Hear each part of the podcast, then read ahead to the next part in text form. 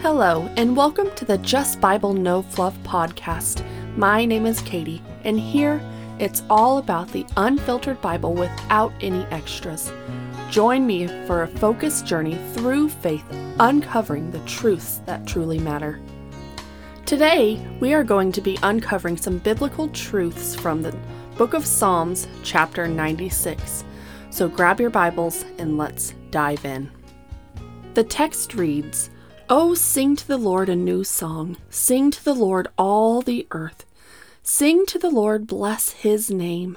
Tell of his salvation from day to day. Declare his glory among the nations, his marvelous works among all the peoples.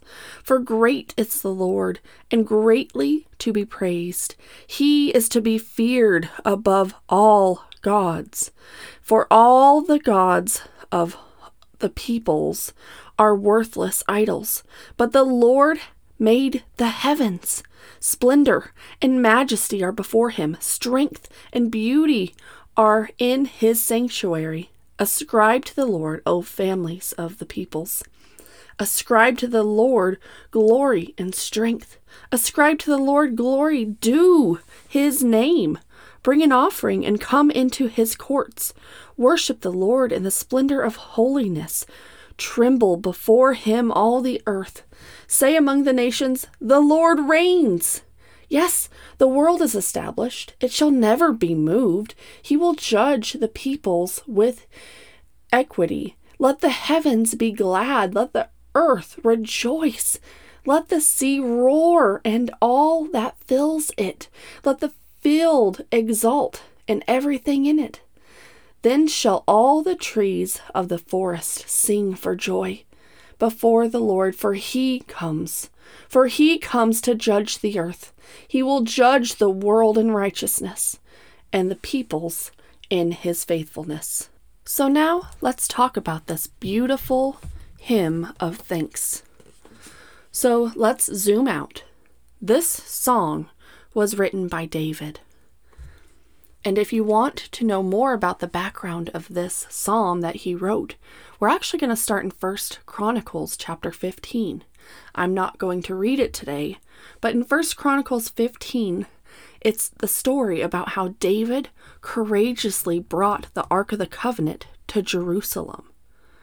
And then in First Chronicles chapter 16, we see the story of David putting the Ark of the Covenant in the tent and then offering a burnt offering. Now, at that point, he then sings this song of thanks. And we find that in 1 Chronicles 16 8 through 36. And it is the same. So, in this chapter, we're going to go through and find some biblical truths. So, let's start in verse 1. In verse 1, it says, Oh, sing to the Lord a new song. Let's pause there. A new song. That, to me, makes me think that there was an old song, but we have something new to sing to Jesus. What would that old song be? That old song would be the way our life was before we had Jesus and the Lord in our life. Jesus gives us a new song. And it continues in verse 1. It says, Sing to the Lord, all the earth. So this is not just the places we expect to sing about the Lord or tell people about the Lord. This is everywhere. Everywhere needs to know about God. Everyone needs to know. And then in verse 2, it says, Sing to the Lord, bless his name.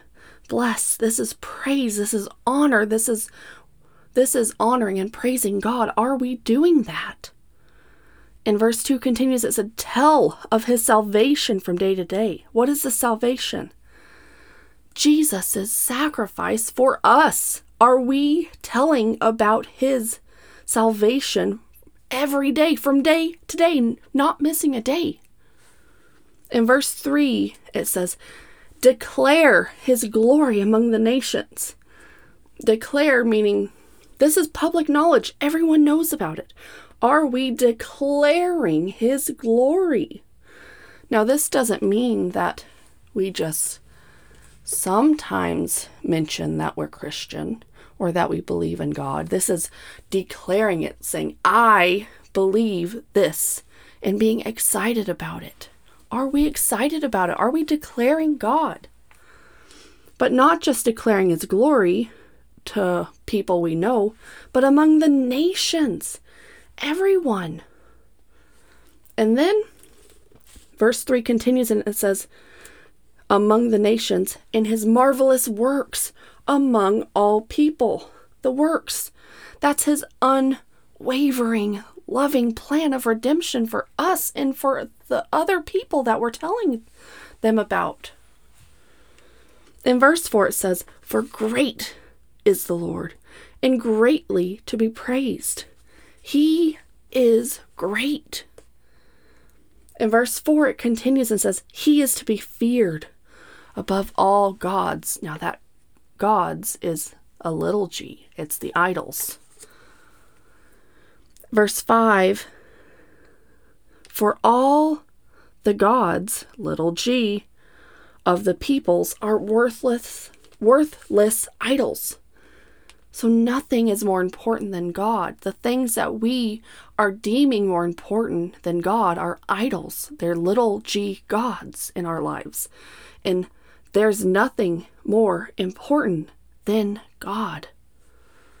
Verse 5 says, But the Lord made the heavens. So he's showing that nothing is more important. And then he's saying, Why? Because the Lord made the heavens. He made us. So we should deem him as the most important. In verse 6, it says, Splendor and majesty are before him, strength and beauty are his sanctuary. These are absolutely beautiful, powerful words splendor, majesty, strength, beauty. All these are attributed to God.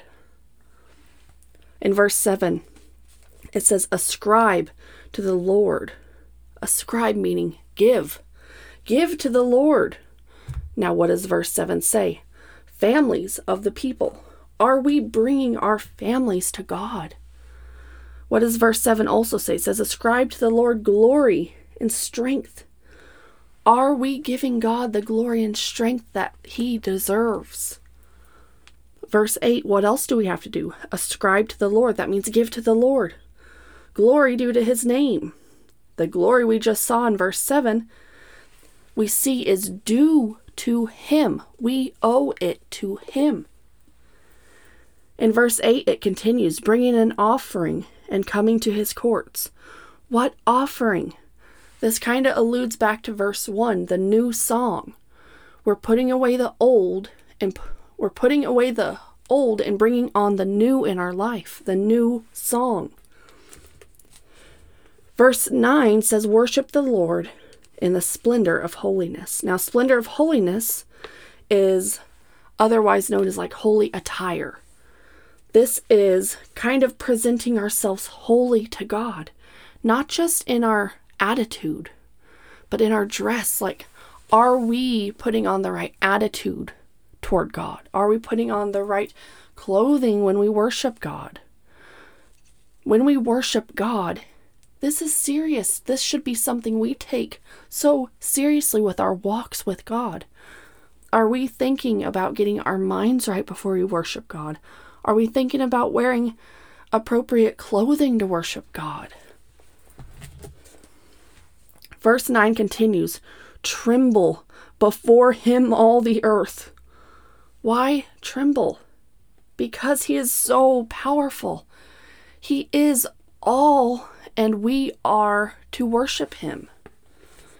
Verse 10 says, Say among the nations, the Lord reigns among the nations. This goes back to verse 3.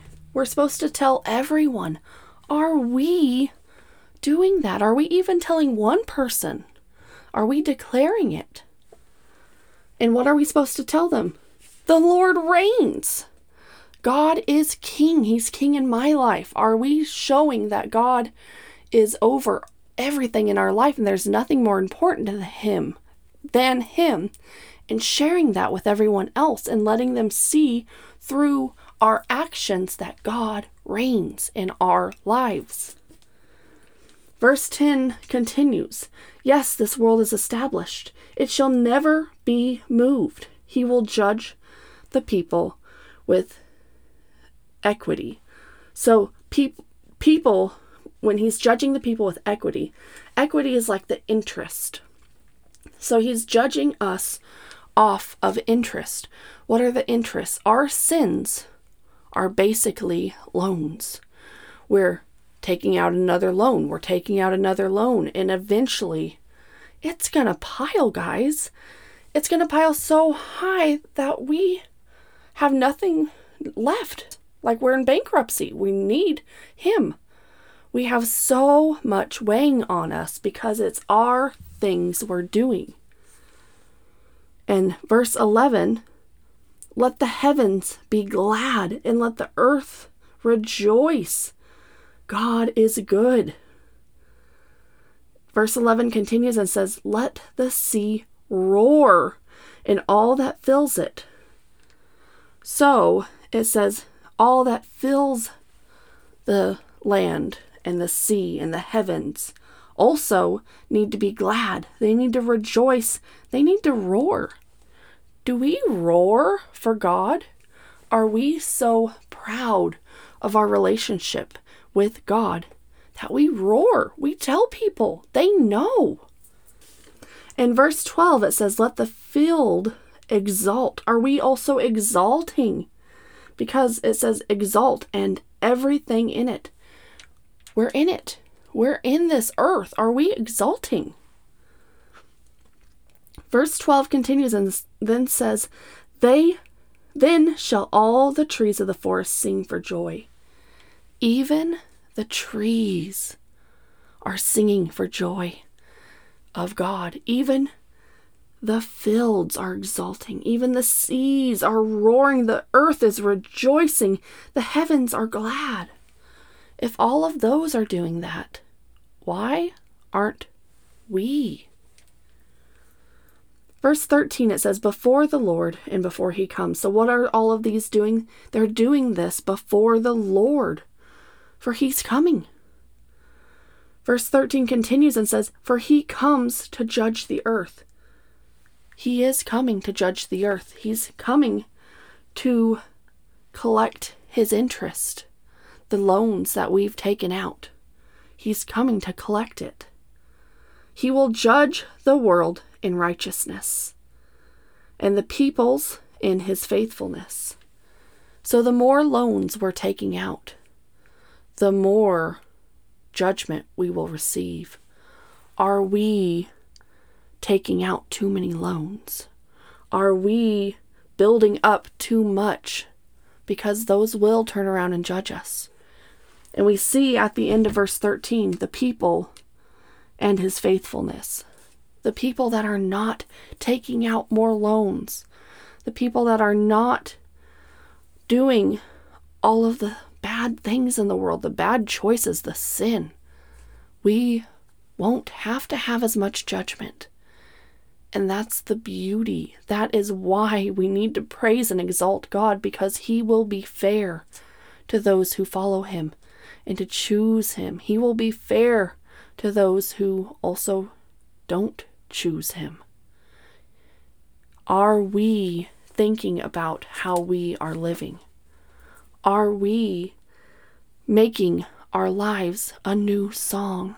Because we don't have to have that old song anymore.